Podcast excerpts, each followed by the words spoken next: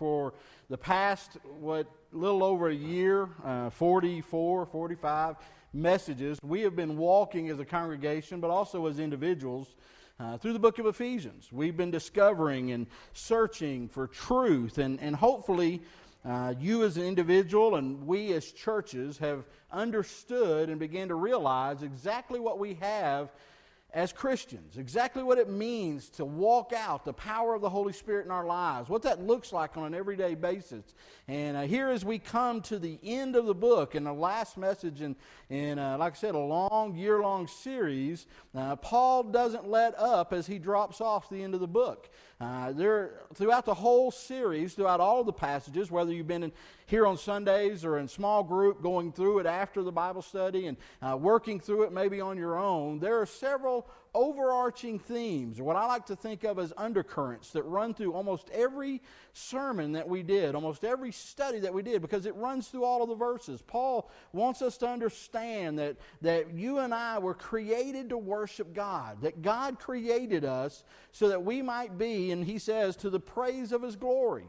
We were created to worship. We were created to reflect back to God His majesty and His beauty and His glory. But sin messed all that up. Sin became a barrier that corrupted that reflection.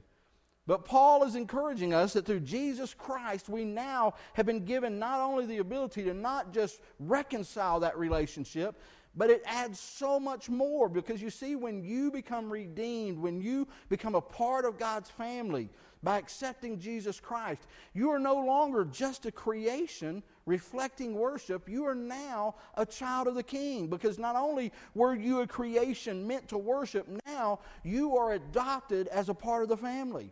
And with that adoption comes so much more than just being able to give praise back to Him. You now have the ability to have an intimate walk with Him. And that runs throughout almost every passage of this book. That you now have been given so much more than you could ever imagine. You now have all of these uh, spiritual gifts and spiritual abilities to be able to live a life that God created you to live. And that is keyed with you following the leadership of the Holy Spirit. You see, that runs throughout the whole thing. That we are called to allow the Holy Spirit to control every area of our life, for Him to lead us, for Him to guide us, for Him to convict us. And Paul also slips in there because it's important to these early churches the importance of community. He reminds us that you and I were not created to live in isolation. That relationships matter, relationships with our spouse, relationships with our kids, our coworkers, people outside the body. But most importantly, Paul continues to focus on how much relationships within the community of faith in, are important. See, before the fall, relationships were just interactions, but because of redemption, God created a relationship where the body of Christ, all of those that claim to be redeemed, come together to form a powerful force for the kingdom of God. And Paul encourages us that if we could ever gather together in unity, if we could ever gather together as one, then that force will move outside the bounds of the body and begin to reach the world for the cause of Jesus Christ. Begin to take the good news out. And so he, he reminds us we are connected, we are interdependent. And here, as he comes to the end of the passage, as the end of the book, he reflects back on that interdependence by teaching us the importance of prayer. And last week we looked at uh, Ephesians 6 18, where Paul says, as part of our spiritual battle, that we are to pray. He says, pray all the time without ceasing. Pray. I call it the four alls of prayer. Pray uh, all kinds of prayer. There's no wrong prayer except not praying. Pray with all perseverance. Don't give up. Don't quit just because it's been difficult. Your blessing may be just on the other side of your prayer. Keep praying, all perseverance, but be aware, he says, be focused which means pray specifically. And then he says who we were supposed to pray for, that interconnection. We were supposed to pray for all the saints. Because, see, what Paul wants us to understand is that a majority of our prayer life is to be consumed with us praying for the needs of others. This is a common theme. Remember back to Ephesians 5 when he tells us that we are to submit ourselves one to another. That means that we are to put the needs of others first. And so it just goes to show that our prayer life is to be connected to praying for others all the time. And Paul wants to show why that is important as he closes out the book. Now, last week I gave you some homework. I asked you to be led by the Holy Spirit in both services to, to find someone, let the Holy Spirit put someone on your heart that you would pray for every day, all kinds of prayers and all kinds of things. And I had lots of testimonies, had people emailing me and people uh, texting me and calling me and talking about them praying uh, for other people and how that prayer went. And the thing that amazed me is more people talked about how God was using them and doing things in their life as they prayed for someone else then I did have people say, I felt the prayers or I knew that someone was praying for me. Because I think God's trying to teach us as a body, trying to teach you that by praying for other people, that process of you dying to self and committing yourself to, to praying every day for someone else and for someone else's needs, that you will be blessed in that process. Because you see, God blesses you as you pray for others. And here, as Paul gets to the end of this passage, he takes that prayer that we're supposed to pray for others and, and narrows it down, gives us some direct insight on how we're supposed to pray. Because, he had a lot of you tell me, well, Pastor, I don't know how to pray. I told you to pray for those things in the spiritual warfare. Pray for uh, faith and salvation and pray for righteousness and all those armor of God things. But Paul's going to take it to the next level. And I want you to see this morning how this prayer request that I'm calling the ultimate prayer request can totally radically transform your prayer life. And not only radically transform your prayer life, it can transform churches, it can transform families, and it can transform individuals if we'll follow some of these principles. So if you have a Bible, I want you to look at Ephesians chapter 6. And, uh, you know, there are a couple of verses after this, and we're not going to talk about those. They're more uh, Paul's final greetings or Paul's saying goodbye and talking about a few things. So we're going to end with this passage, uh, 19 and 20, Paul's prayer request. It says, Pray also for me that whenever I open my mouth, words may be given to me so that I will fearlessly make known the mystery of the gospel, for which I am an ambassador in chains. Pray that I may declare it fearlessly as I should. Now, one of the things that convicted me last week as I was praying, and, and I tried to follow the same, I told you guys I pray for every member of our church on a regular basis, on a daily basis, and uh, I tried to ask the Holy Spirit to show me people I needed to pray for. And as I began to try to follow that same homework that I gave you, I began to realize, I began to get convicted about the depths of my prayer for other people. And I had a lot of you tell me the same thing and asking, what are we supposed to pray? I don't really know how to pray deeply for these other people. You see, we, we have a tendency to pray general prayers. We have a tendency to pray these prayers that are uh, not specific, pray prayers that are uh, out there and, and that are universal, but never anything that is more direct. Do we really, I ask myself, engage ourselves in other people's lives, in other people's ministries through our prayer? Because that's what prayer is supposed to be. Prayer is supposed to be you joining other people's battles, you joining in their struggles through your prayer life. And, and I had to ask, was I joining in with what they were going through? Was I connecting to the struggles that that person I was praying for had that day by the way I prayed for them? And I wonder the same thing for you. I know many of you prayed and you felt God's blessings, but were you joining in the struggle? You see, the best way to do that, the best way to engage in someone's life through your prayer is by looking at the prayers that are prayed in the Bible. And Paul's prayers are a perfect example, and this prayer is a perfect example. But this isn't the first time Paul says, Pray for me. Almost every one of his letters, he ends with the same salutation Pray for me. Listen, 1 Thessalonians 5, he says, Pray, brothers, for us dearly. 2 Thessalonians, he ends this way Finally, brothers, pray for us that the message of the Lord may spread rapidly and be honored, just as it was with you. Colossians, he prays almost exactly the same prayer he gives in Ephesians. Devote yourself to prayer, being watchful and thankful, and pray for us too that God might open a door for our message so that we may proclaim the mystery of Christ for which I am in chains. Pray that I may proclaim it clearly as I should. And then Romans says this Listen, I urge you, brothers, by our Lord Jesus Christ and by the love of the Spirit, to join me in my struggle by praying for me. Now, did you hear what he said? Join me in my struggle. Now, when you prayed this week, did you pray engaged or disengaged? Did you pray joining someone in their struggle? Because you see, a lot of times it's much easier to remove ourselves from other people's lives and just say general prayers. Lord, bless them. Lord, touch them. Lord, help them have a good day. But what Paul is telling us is that the body of Christ, we must commit ourselves to, to not just praying general prayers, but pray specifically, especially for our spouses and our kids and our loved ones and our neighbors and our friends and our coworkers and especially the other believers. But to engage them, to get involved in their prayers. You see, the same thing that Paul is doing here in Ephesians by asking us to pray for him, he's asking us to be engaged even though he is in prison in Rome and he's separated from them, Paul is giving his readers a chance to partner with him in ministry as they pray for him. See, Paul's saying, listen, I can't do what God is calling me to do unless I have help. Now, he needed God's help, but he's also saying, I need your help. And see, all of us need to understand and accept the fact that the reason many of us fail in what God is calling us to do is because we haven't asked others to pray for us, to join alongside of us to see that task through. And by that same token, most of us aren't praying for other people that way. Most of us aren't joining in the struggles that other people have. You see, he needed others to take ownership of his ministry with them, come alongside emotionally, spiritually, physically, join him through prayer. Now, on a side note, this is a great prayer for you just to pray, obviously, just the way it's written. You can pray this for any minister, any pastor, it's a great prayer. I, I, would love to know that some people in this room were praying this prayer for me before I got up here. That I, that I would hide behind the cross and fearlessly proclaim the gospel, the good news. It's a great prayer to pray for missionaries. That's why we put our missionaries that are involved in this church and then other missionaries on our prayer list every week. Because you pray this prayer, you can engage them.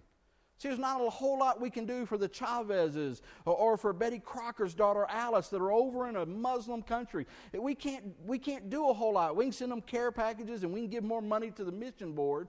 But the greatest way we can go out and engage in their ministry is every day to do battle for them in our prayer life.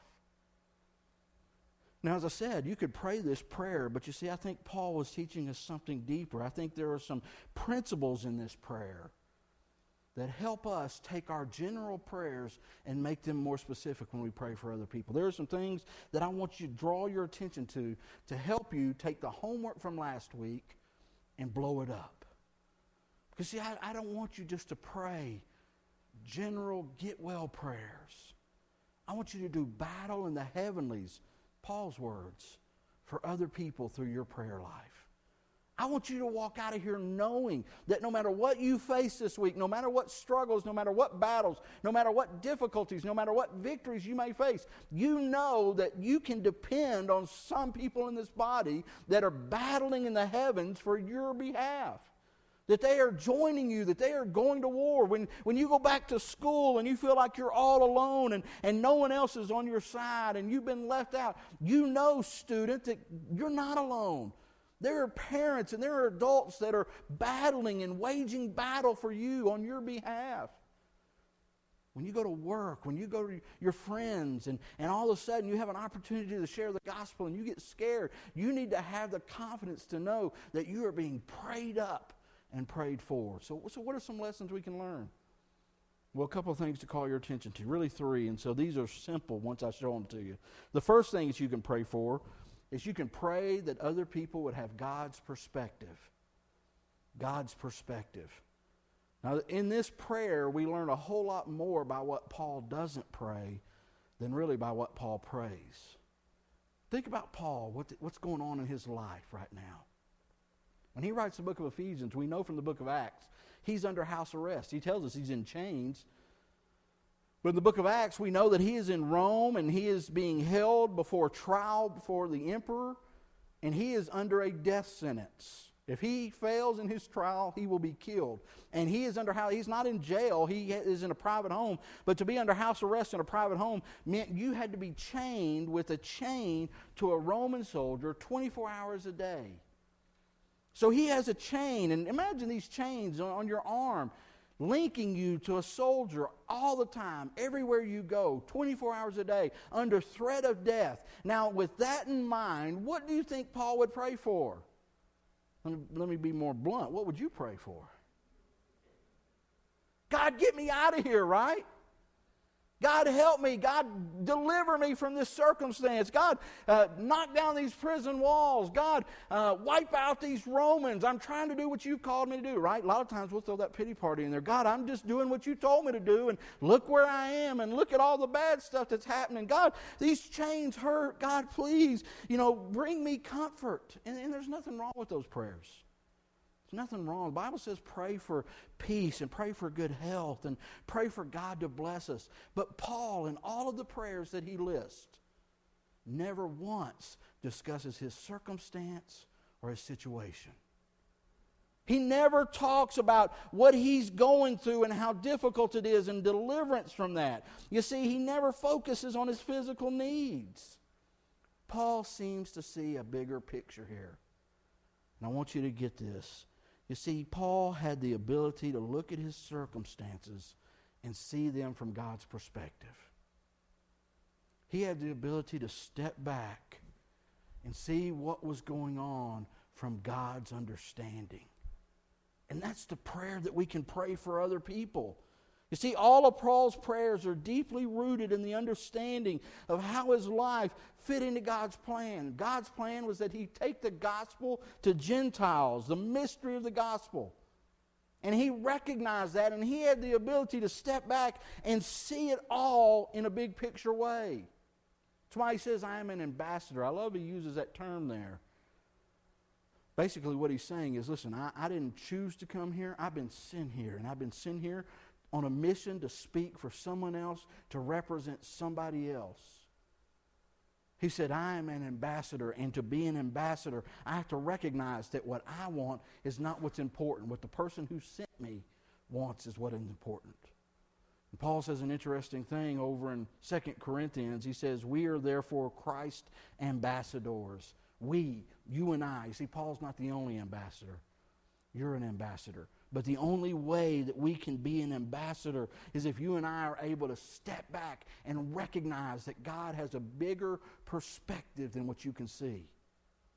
See, God's plan for Paul included he be arrested and he getting beaten and he have shipwrecks and he was imprisoned. He didn't like that any more than you and I would like it. But Paul understood. Instead of praying for God to deliver him from those things, he chose to consider how God was using those things to further his ministry as an ambassador. See, Paul didn't see those as trials and difficulties. Paul saw them as part of the process that got him to where he was.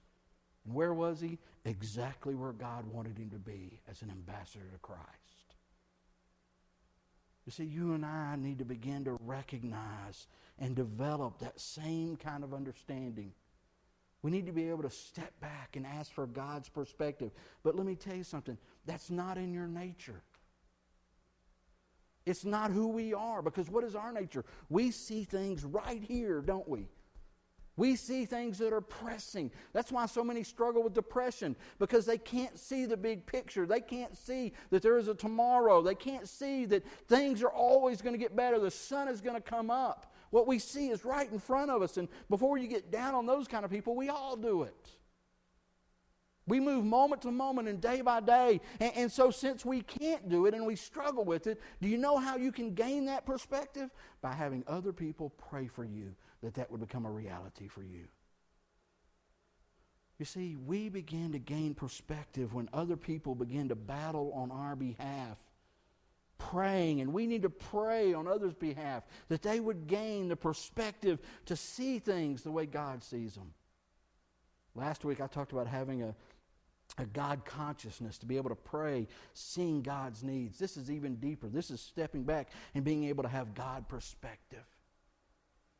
I mentioned earlier when I was talking with Sid that church has been through a lot of different things in the last couple of years, and my response through all of it to everybody who asked a question was that before you did anything, before you said anything, before you made any comments, no matter what's going on in your life, to take a breath, to step back and look for God's hand and have a God consciousness. You want to pray a prayer for somebody that'll change their life? You begin to pray that they would begin to have God's perspective on what's going on in their life. See, from some of you, you're thinking, I'm in prison. My bank account's empty. Don't have any job prospects. Don't have any friends. Can't, can't, things aren't going the way I planned. Well, the problem is you're not looking at the bigger plan. I mean, this is nothing new. Paul prayed back in Ephesians chapter 1. He said in Ephesians 1:17, "I keep asking that the God of our Lord Jesus Christ, the glorious Father, would give the spirit of wisdom and revelation to you so that you may know him better." You see what Paul is saying is the more you know him, the more intimate you become, the more you take on his perspective. The more you see things through his eyes. Paul's desire was that you and I would see the circumstances of our lives through God's eyes. How can you pray for that person that God's put on your heart? Pray that they would have God's perspective. The second thing he says here is we need to pray that they would find, follow, and focus on God's purpose for their life. Pray for God's perspective, pray for God's purpose. And not just this ethereal will. You know, we always say, I'm just seeking God's will. Don't, don't pray that they would know God's will for their life because that's a that's a cop out. Because we use that as an excuse. I mean, I, I'm just going to sit over here and I'm just going to wait for God's will. God's will never comes while you're standing still, it always comes while you're moving. God doesn't go out and hide it like the Easter bunny. He reveals it as you follow. And so, what we need to pray is that they will find it and they will focus on it after they do. And when they focus on it, then they will begin to follow it. Because you see, the thing that jumps out of all of Paul's prayers is that he is much more concerned about carrying out God's purposes over his purposes, and especially over getting his needs met. What is his worry here? His worry here is that he will do what God called him to do. And we already know from earlier in Ephesians that he said, God has created and called me to share the mystery of the gospel of Jesus Christ. And so Paul knew God's purpose for his life. And so Paul said, Here is the purpose. Here's how I'm going to get there. And so he asked them to pray for him. Look how he asked them to pray for him.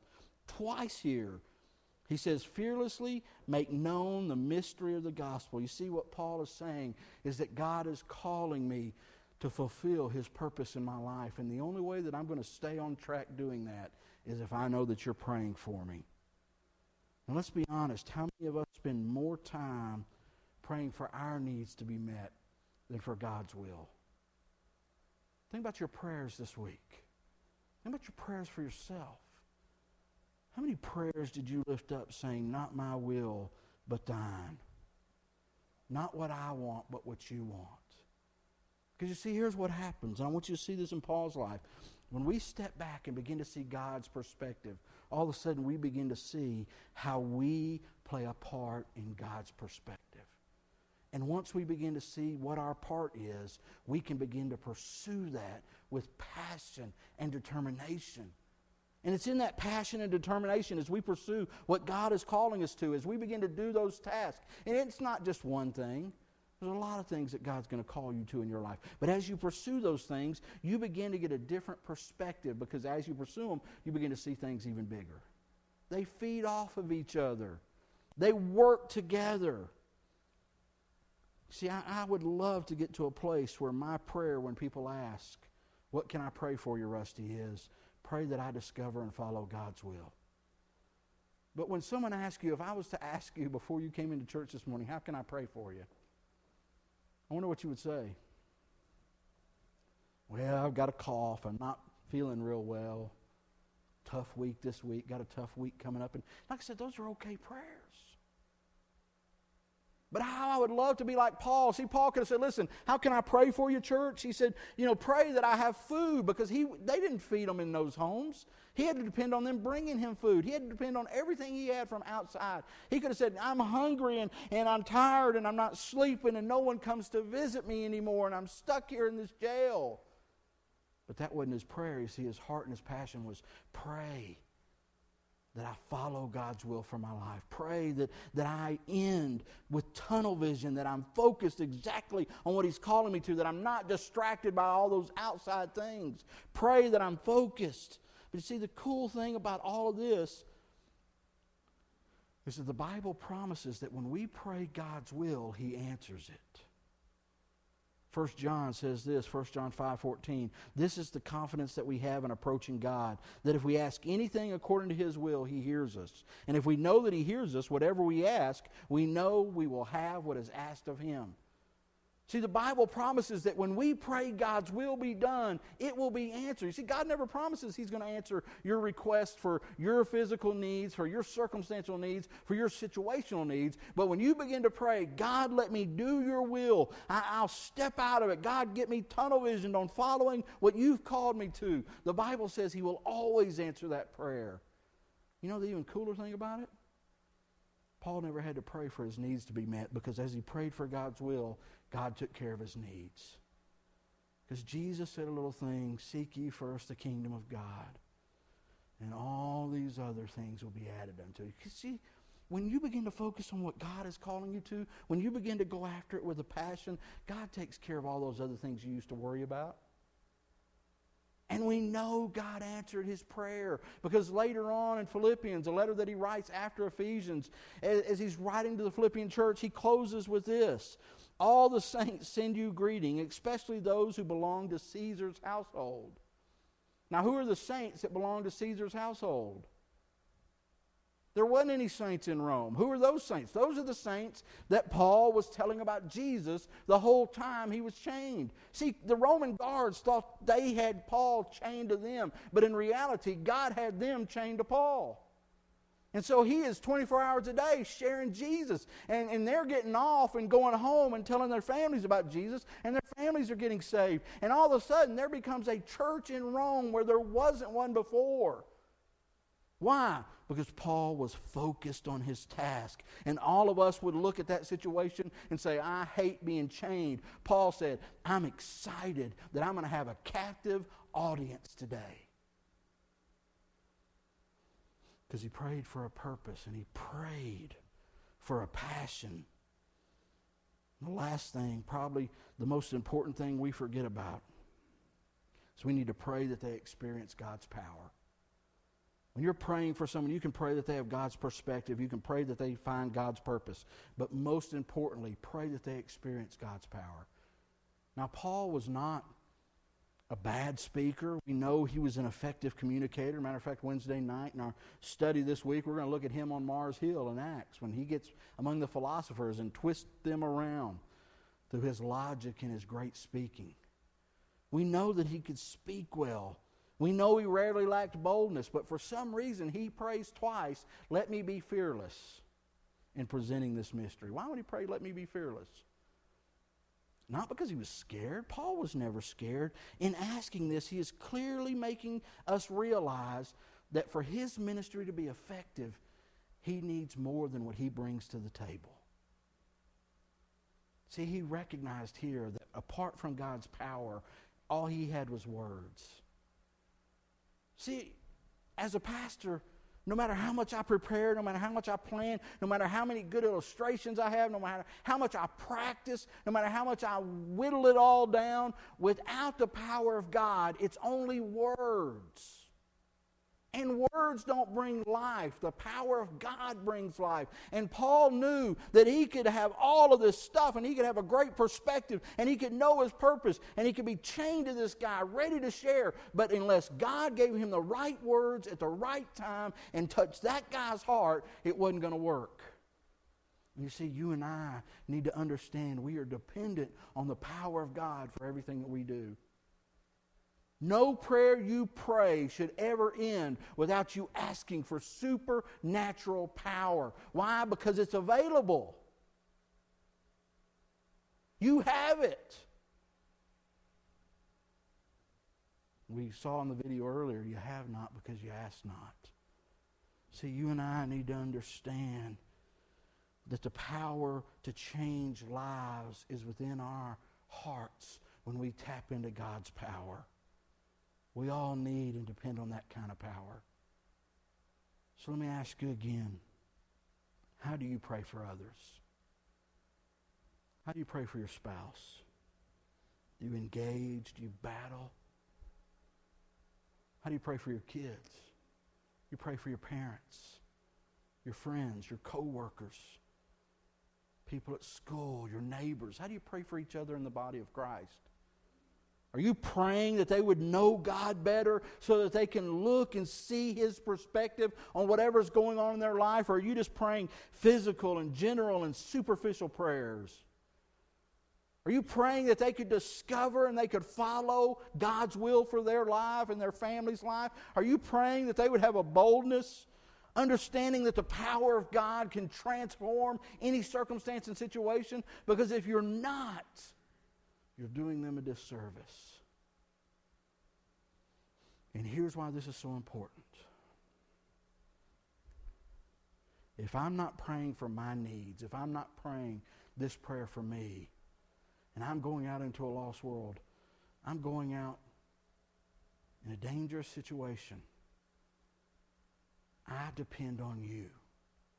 You depend on me. Because you see, when I submit and begin to pray for you, I have to have your prayers for me. And so this week, listen to me, there's somebody in this room depending on your prayers. They are going to face mountains that are bigger than anything they've ever climbed. They are facing circumstances and situations that will overwhelm. And the only way they're going to get through is with you. E.M. Bounds, who was the prayer leader, and I'm going to end with this, said this, and we talked about him last week about prayer. He said, Effective ministry must have the prayer of other people.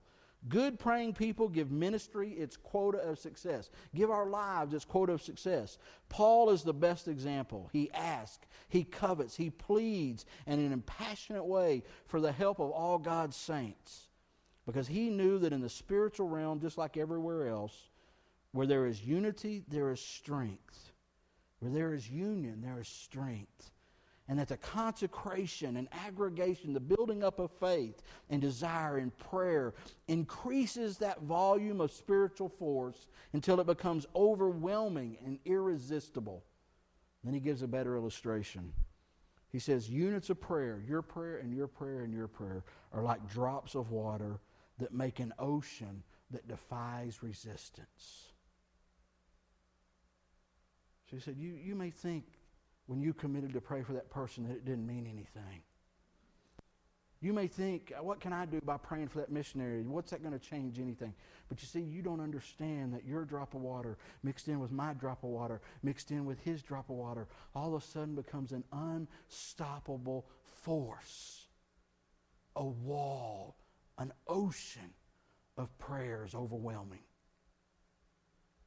How are you praying for your family and friends? Would you be willing to be that drop of water that joins with the other drops to become an irresistible force in our community? Jesus looked at Peter after Peter's great admonition that, that you are the Christ you're the Son of God. And he said, I'm giving you the keys to the kingdom, the keys to the church. It was the establishment of the church. And he said this word He said, The gates of hell will not prevail. Now, he didn't say that about our armor, spiritual armor. Paul didn't say, I'm going to give you this armor because the gates of hell will not prevail, because it wasn't about us standing what he's saying is that what happens when the church begins to pray, when the church begins to come together and pray for God's perspective and God's purpose and God's power, it is like an overwhelming wash of flood that washes over our community, that washes over your homes. And it can't be stopped. But it starts with a simple prayer. This week, God's going to put somebody in your heart. I'm not going to tell you to do it. God's going to put somebody in your heart to pray for. Pray these things and watch how God changes you and changes them. Let's pray. Father, we thank you for your truth and we thank you for Paul's testimony and Paul's witness. And we ask, God, that you would let these words come alive in our hearts. Father, I pray that this church, if we don't do anything else, will be known as a house of prayer. God, we would be known as people that pray and that others can depend that when we say we're praying, we're praying. God, convict us right now of the shallowness of our prayer, of, of how little we pray. Father, we spend more time on our phones texting than we do talking to you. Think of how much time we spend on Facebook over talking to you. God, break our hearts that if we would ever begin to pray, we complain about our nation, we complain about the direction, we complain about things that are beyond our control. If we spend half as much time on our knees before you as we do complaining, those things would change. We believed. Father, let us be that one drop of water willing to say, Count me in. Speak to us, challenge us in your name. Amen. Would you stand and worship with us?